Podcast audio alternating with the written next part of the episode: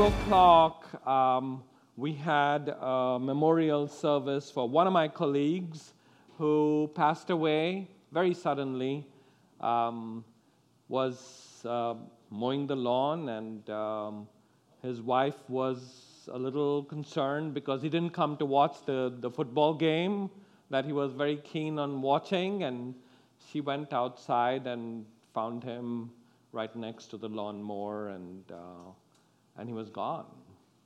So it's, you know, it's, um, um, you never know what happens in life, isn't it? So, yesterday at 2 o'clock, I went for the memorial service uh, at Libertyville Co- Covenant Church. So, that's the place where we normally have our prayer time. It was packed. I mean, there was no room to park.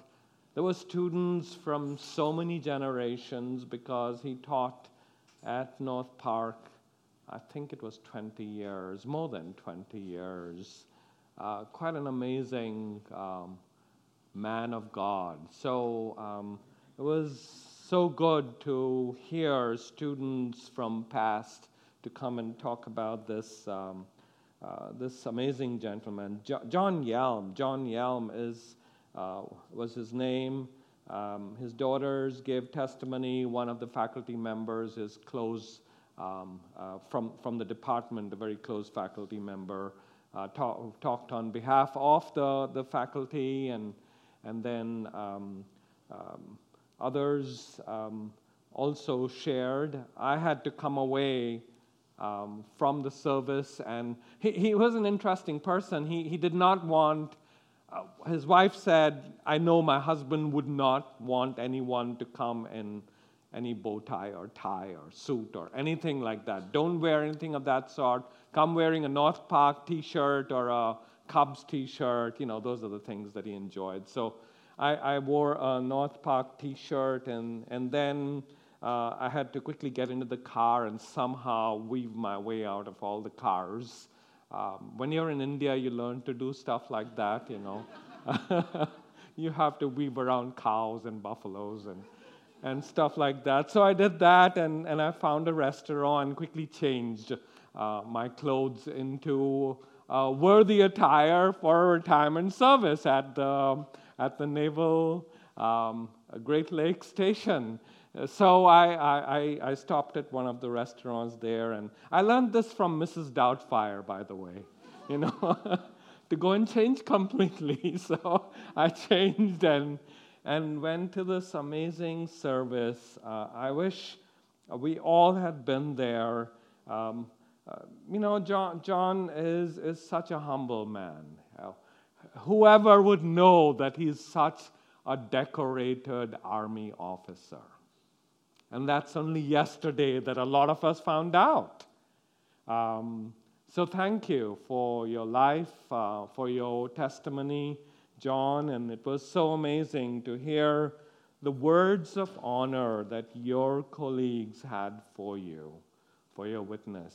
Um, thank you. Thank you for being that. And uh, we know that God has great, um, great things in store for you as you go on many, many years of, of ministry from your training in the army.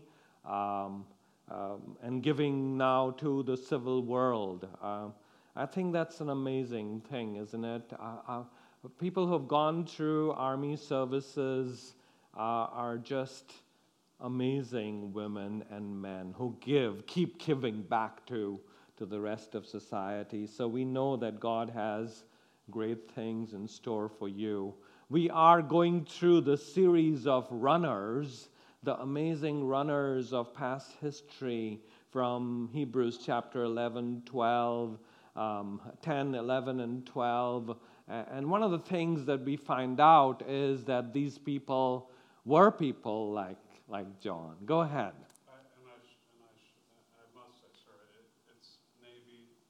Navy, sorry.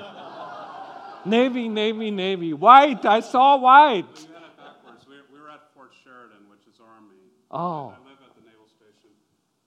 We aspire to beat Army football. So that's. that's, that's true. Aspire to beat. Beat Army. Okay. That's, that's our So it's okay. That's good. That's, we, we've got to watch. A, can we watch a game at some point? Navy and Army. Is it coming? Every year, first week of December. Okay. So we should have a party and watch that game in, um, in honor of Navy and cheer. Pray for the Navy that they would beat the Army. that was so. Uh, you know, everyone in white, and, and it was uh, so good to talk to the people there um, who, who came for your um, retirement service, John. Um, in many senses, it's uh, what, what, I learned there is not how um, uh, running the marathon also is not about beginning the race, it's how you end because a lot of people began with you in, in school. Um, you know, going through all that training, the undergrad training, and learning those amazing stuff. But there were people that fell off. But it's not so much how you begin. And, and the reason I want to say that is because of another funeral service that was held yesterday, and that's the funeral service of an African leader by the name of Robert Mugabe. Robert Mugabe is from a country called Zimbabwe. It used to be called Rhodesia. It's just north of South Africa. And I remember working with uh, InterVarsity in India in 1980, April of 1980, when Zimbabwe was, um, they gained independence and Robert Mugabe began really well. We were rejoicing with, with all these students that came from Zimbabwe to the University of Delhi and other universities in, in India. Um, but it did not end well. I mean, he became such a brutal and horrible dictator. So the whole world does not know what to make of this man who did, who began well but did brutal stuff um, in uh, the last many, many years of his life in, in Zimbabwe. So it began off as Rhodesia, and Rhodes himself was um, a racist. Um, so I don't know why would someone be proud of being a Rhodes scholar anymore. Uh, but you have um, these mixed messages. And what we want to do is to see what kind of a runner do we want to be in life? Do we want to be, you know, some like someone like John, someone like the runners we have talked about and we will continue to talk about in our journey? Um, and many times it is um, people are not perfect. That's one of the things I like about the Bible. The people of the Bible are all imperfect people. These heroes, runners that we talked about in Hebrews chapter 10 um, and chapter 11 are, are people who are very fallible people. They, um, they commit a lot of blunders in life. And the Bible is very clear about that. People like David and Abraham and all these people, um, the only one who is perfect is Jesus. And that's what we need to keep in mind. And so you go make those blunders, but it's how you get up and keep going. And that's what the marathon race is all about, isn't it? You, you will have problems, you will fall down. Um, actually, I have seen people fall down almost at the beginning. At Chicago Marathon, there's this very strange bend that happens almost at the beginning, in the first, I want to say half a mile or so. It's a very sharp bend, and think about 30,000 people trying to take that turn. I've always seen people fall. And, um, and then I feel so bad because you've got to do this for 26 miles now, you know.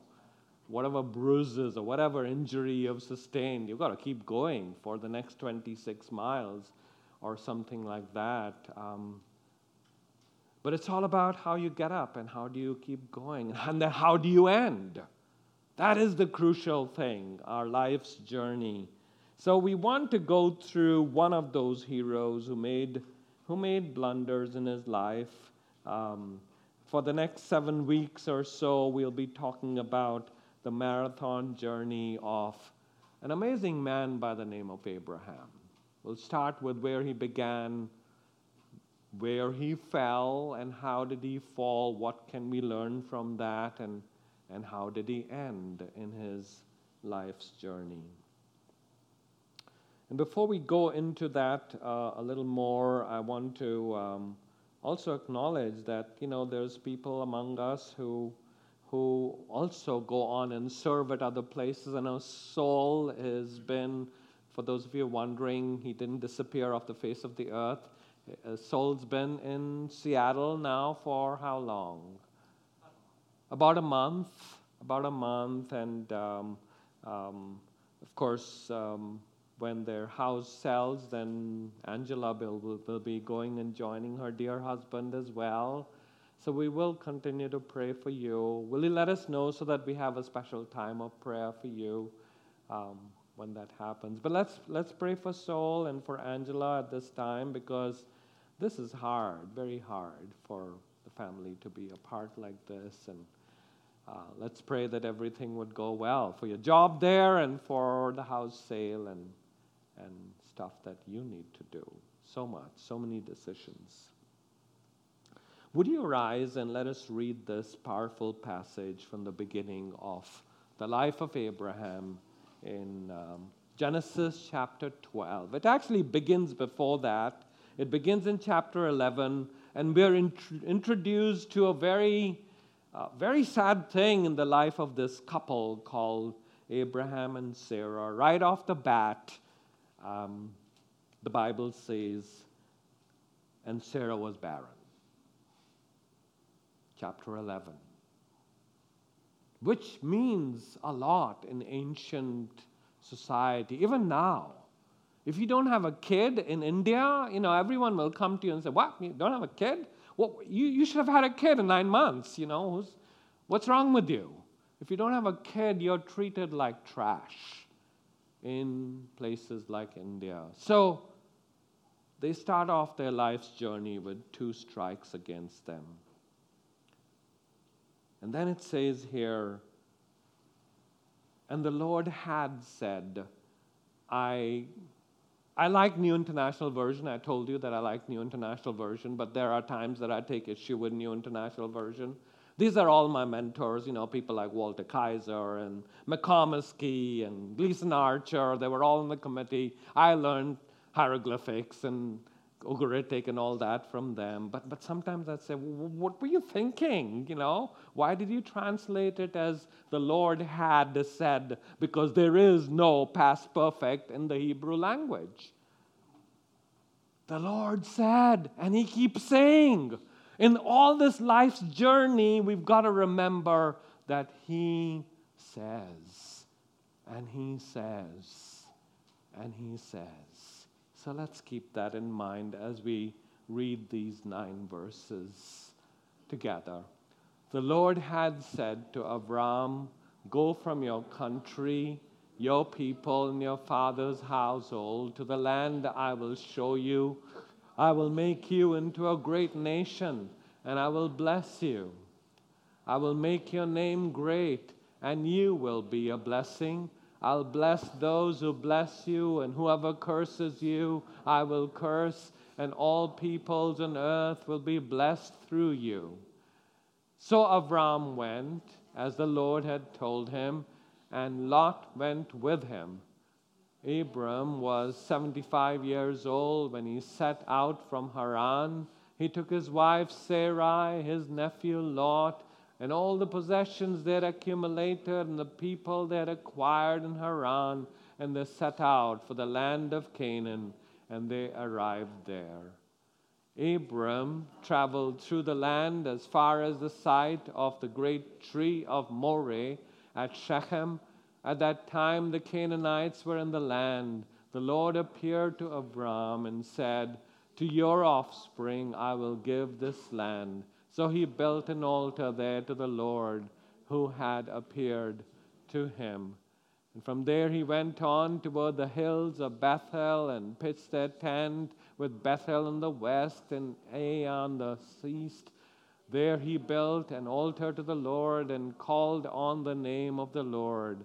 Then Abram set out and continued toward the Negev. So, Lord, as we reflect on this life and as we continue to reflect on the life of your amazing servant, um, Abraham, Avram, oh Lord, we pray that you would speak to us, that we would learn from these lessons and so run our journey so that we would be transformational runners in our lives. In the name of the great runner, the great forerunner, Jesus the Messiah, we pray. Amen. Amen. Do be seated, do be seated. Quite an amazing journey, quite an amazing life. Um, a little bit about the name. Avram means Almighty Father. You know, it's, it's a thing about pride. And God says, Come on, Avram, that is not a good perspective to, to have this name, Avram. It, it, yes, you have all this land, you have all these, you know, um, dogs and, and cattle and, and goats and lambs and, and all that, but, but, but, but don't think that you are this big person who everyone needs to bow down to. You should be Abraham, which is a person who is the father of many. That's a, that's a place of responsibility. Yes, there is dignity there, but it's in humility that you have responsibility. And, and that's very, very important for any leader to keep in mind. You know, I'm not the great pastor who is God this amazing thousands of people, but I have a responsibility to pray for these people. I have a responsibility to be a witness to these people. So that's where God changes the name from Avram to Avraham. And I think that should be the perspective of, of any leader. But where do you begin? Where do you begin? You begin with many times two, two strikes being against you, and you'll find that in chapter 11, where it talks about the genealogy of Terah, Abraham's father, and, and then it talks about uh, Sarah being barren. She had no child. And it's almost like driving it in. She's, not, she's, she's barren, but you, you, we want to keep driving it in. Like, look, Sarah, you're never going to have a child. You're never, never going to have a child, and everyone is going to pounce on you for that. Um, you have two strikes against you, perhaps a million strikes against you. But right in the midst of that, it says, and the Lord said to Abram. And the Lord said to Abram. And, and that's one of the things that we need to keep in mind that in, in life's journey, this marathon run, we, we have to be constantly attuned to what is God? What's the word of God for me? Um, it is, it's, it's that word that is so very crucial, and you find it earlier on in, in, in Hebrews chapter 11, which says, uh, verses 1 and 2 Now faith is the confidence in what we hope for and the assurance about what we do not see. This is what the ancients were commended for. By faith, we understand that the worlds, all of the cosmos, was prepared by the Word of God. In Greek, this is a specific word. It's the word rhema. It's this word of power by which God caused the whole universe to come into being. That is what you and I should be carrying. And, you know, it's, it's interesting that, that talking about uh, Commander John Gabrielson's um, um, uh, retirement service yesterday, commemoration yesterday. Um, in, in, in uh, Ephesians chapter 6, when the Apostle Paul is talking about who we are in this life's journey, he says, Take on the helmet of salvation and the sword of the Spirit, which is the Rhema Theou, the Word of God. You want to run this race? Think about yourself as a soldier. You want to run this race? Think about yourself as a runner. And when you do that, that's where your hope will lie. I find the word hope also very fascinating. In the Hebrew language, the word hope comes from a verb called kava, kava, kava, from which we get a noun which is tikva. It means hope. Now, hope, that, the, the word kava means the gathering of the waters. It's the word that's used in Genesis chapter 1 when it says, And God gathered all the waters, and he called it the sea. The gathering of the waters in the Old Testament is also the place where baptisms are held.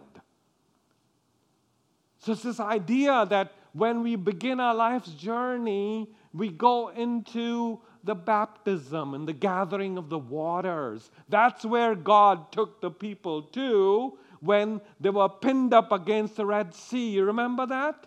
They went through the gathering of the waters. So, baptism, we talked about that perhaps in one of the previous uh, series, is, is this journey, this beginning of the life's journey as a runner in Christianity. And I would encourage you to do that. If you have not partaken of baptism, I would encourage you to come and talk to the leadership here and say, I have, I want to begin this journey of, of new birth. And I want to portray that in this baptism, the gathering of the waters. Would you do that? Because that's where I think a lot of a lot of these things come come to the fore as we begin this journey, and that's where you you take a hold of in in in Aramaic the the word for the word of God is the memra of God, and that's what Abraham was listening to as he as he heard this word. Transformational runners are people who are always in tune with the transformational Word of God, the Rhema, the Memra of God. We may fall down, but we say, God, what are you saying to me? What are you saying to me? We go through journeys of life with our turning points, whether it be retirement or it be getting a new job. It seems to me that we should be saying, Lord, what's your word to me? Rhema. Theou. What's your memra to me? And when we do that, life's journey will be good. We get up in the morning and we say, What is your word to me, Lord, today? We can cloud that out and we can, we, we can, we, we, we, we and we go on with the, the, the rest of the day. Maybe we want coffee and we think that clears our mind. That doesn't clear our mind. It's our, it's that word. And you know, if I don't begin with the word of God, I know something is missing. Every day in the morning, just call, what's your Rhema? Your word that I can reflect on throughout the day. And that's what I try to do when I'm st- beginning um, a run. I would take hold of that word, focus on it again, and right to the run, I'm reflecting on that verse or that set of verses and, and saying, Lord, what do, you, what do you want to say to me in this run? It's beautiful. That's why I like running because you know the, you, are you're, you're in the um, uh, in the forest um, um, way or you're in, um, in one of the parks and you're going alongside this river, Des Plaines River or whatever, and you're reflecting on that word and say, Lord, what is your word to me? And it happens, it's so powerful. It's so powerful because you hear the word of God and you go back and you say, Lord, I'm going to change this, this in my life because you have spoken to me so, so very clearly. That's the difference between a Christian who's just living a mundane life and a Christian who's living a vibrant life of a runner. It's the person that's constantly hearing the word of God. And sometimes it also means second chances, right? So Abraham went with his father in law, Terah, and, and I don't know how many other people, you know, there were so many other people. And, when sometimes when, when you have too many people around you, you have all kinds of voices. But you need to separate yourself from this dinge of voices wanting to hear God's voice, the memra of God, Rhema Theou. And what does God say to him? The English translation, I think, does not get it because English is English, right? It says go. Do you know what the word is in Hebrew? In Hebrew, it is two words, lech lecha, lech lecha, which means I want you to intrinsically concentrate on this and make a decisive decision, Avram. I want you to make a decisive decision.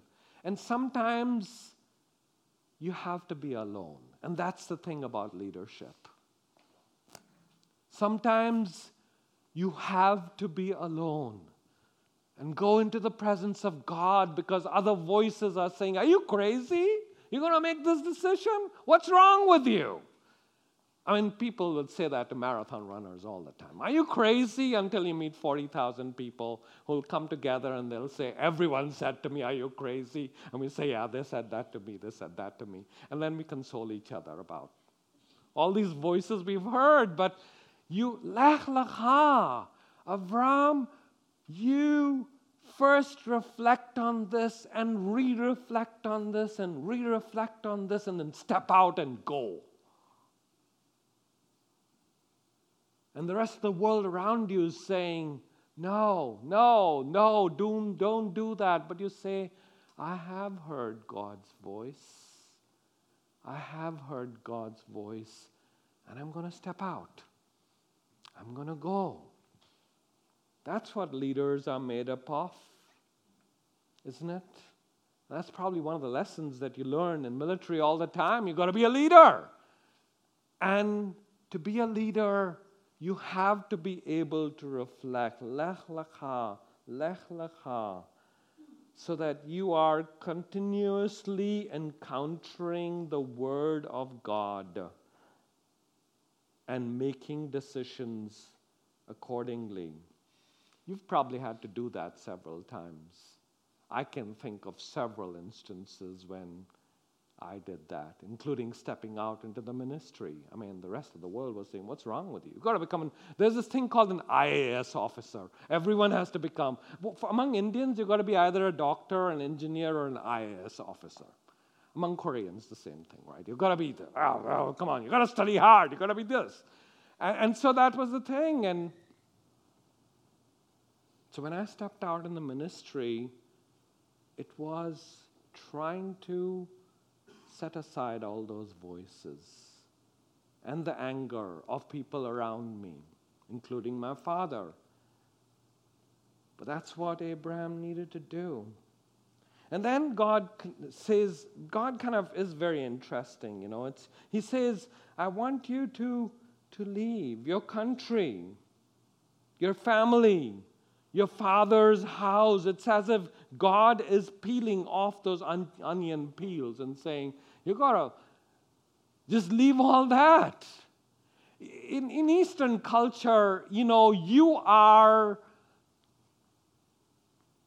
deeply and intrinsically associated with your family. I mean, who you are is your.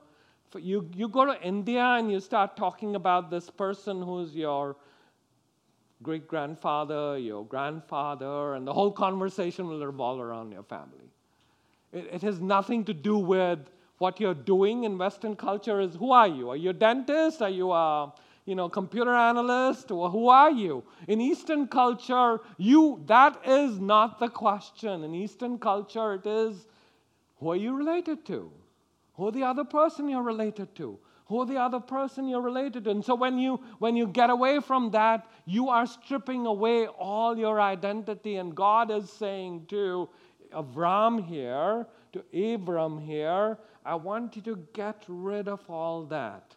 Get rid of all those peels because that's where your comfort zone lies. I want you to get rid of your comfort zone so that you can rely on me and me alone. We don't want to do that because that's where we're comfortable, right? We, we want those crutches because that's where we know we can control stuff. But God says, I want you to get rid of all that in this marathon journey called life. Transformational runners are people who are willing to make clean and continuous breaks with those comfort zones. Notice what else God says to him. God says to him, I'm not going to give you the whole lay of the land. I'm going to show you slowly where you should be going. That's the beauty of running. It's one step at a time. If you and I think about 26.2 miles at the beginning, you're done. Psychologically, you're done. It's one step at a time. You take this one step, and then God shows you the next step. You take the next step, and then God shows you the next step. We want things under our control. So we want to see the whole lay of the land, and that's what society around us teaches us, right? Don't take that step until you've got the whole lay of the land. But, but, but the scriptures say that these giant runners, these amazing runners, were people who took one step at a time, and the next step becomes clear. You take the next step, and the next step becomes clear. I'm going to show you that's the beauty of a relationship with this amazing runner called Jesus. We don't need everything with clarity set right ahead of us. It's, life, is, life is adventurous. Christian life is adventurous when we just take that one step at a time. I will show you. I will continue to show you.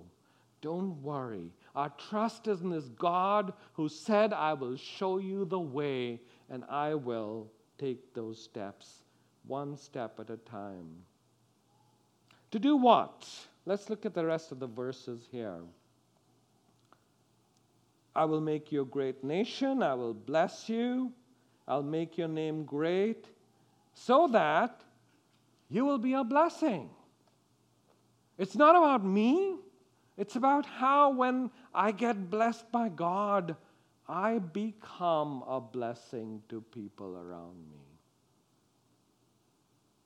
The focus of, of, of being blessed is not me being blessed. That's the problem with so much of prosperity, prosperity oriented gospel, isn't it? It's the whole focus being on me. No, it's not because of that, so that I can be a blessing to others. I can, I can be, and that's one of the things that I came across uh, during the testimony that the daughters, the two daughters of my colleague shared.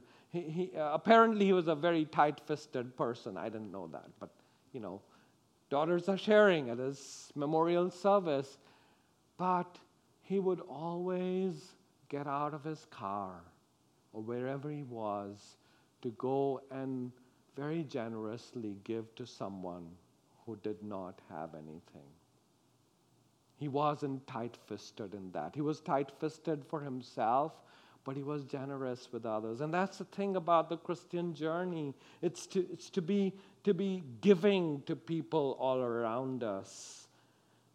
Transformational runners are other oriented people who who are people who take care of others first. But notice also what else does the Bible um, reflect on, on this person as Abraham departs, he also takes others along with him, including people like Lot. Now, Lot obviously was a person who gave him a lot of pain after that.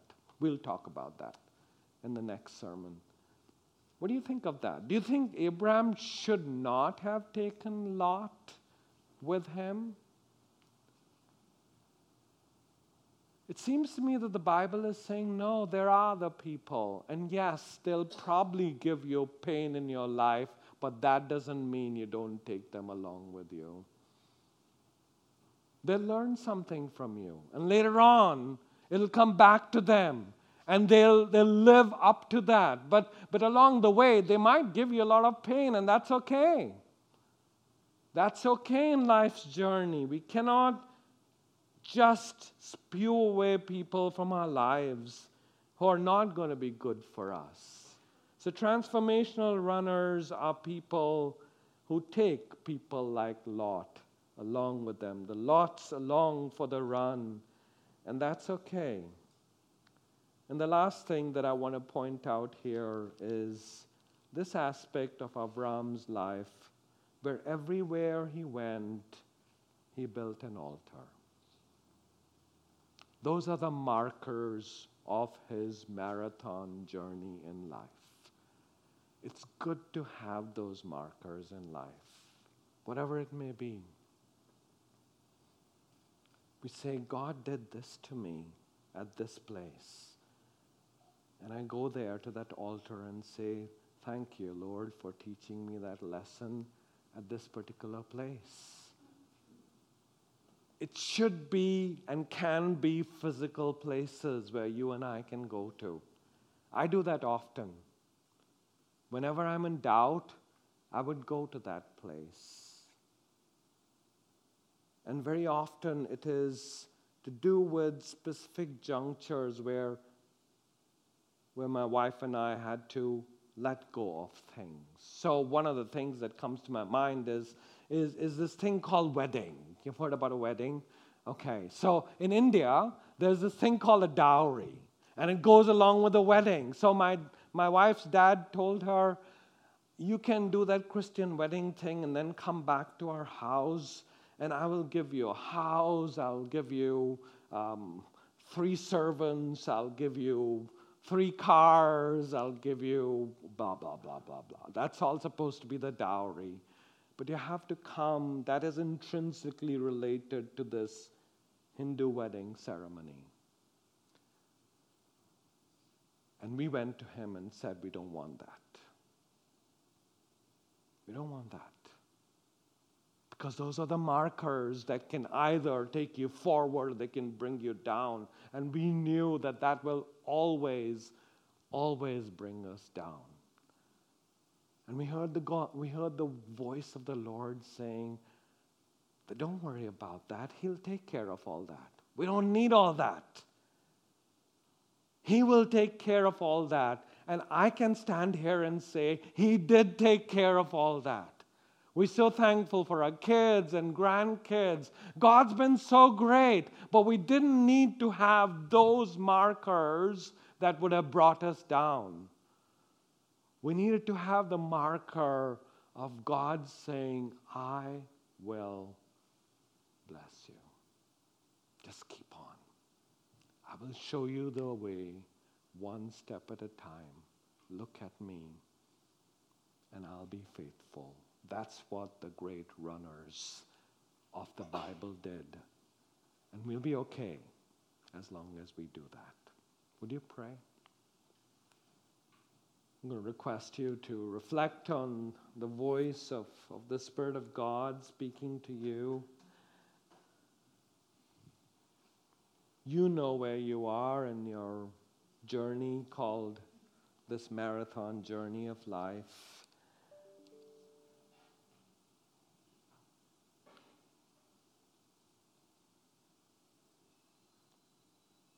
Let me ask you a couple of questions. Are you listening to the voice of God in a, in a very real way every day of your life?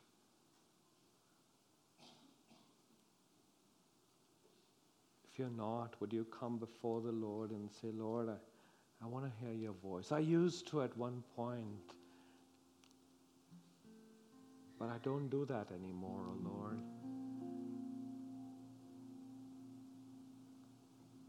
Would you make it a point to listen to Rhema, the Memra of God?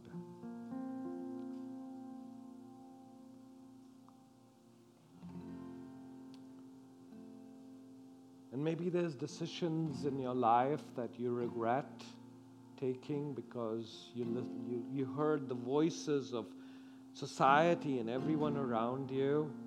And, and the Lord is saying, I want you to lech lecha. I want you to make decisive changes so that you would be a blessing to all around you. Would you commit yourself to making those changes. Perhaps you'd want to go to that marker in your life, that altar that you left somewhere, and make a commitment. Would you do that today? Go there and say, Lord, I want to be a transformational runner. And I make a commitment to do that today. Oh Lord, hear these prayers. In the name of the great runner, Jesus our Lord. Amen.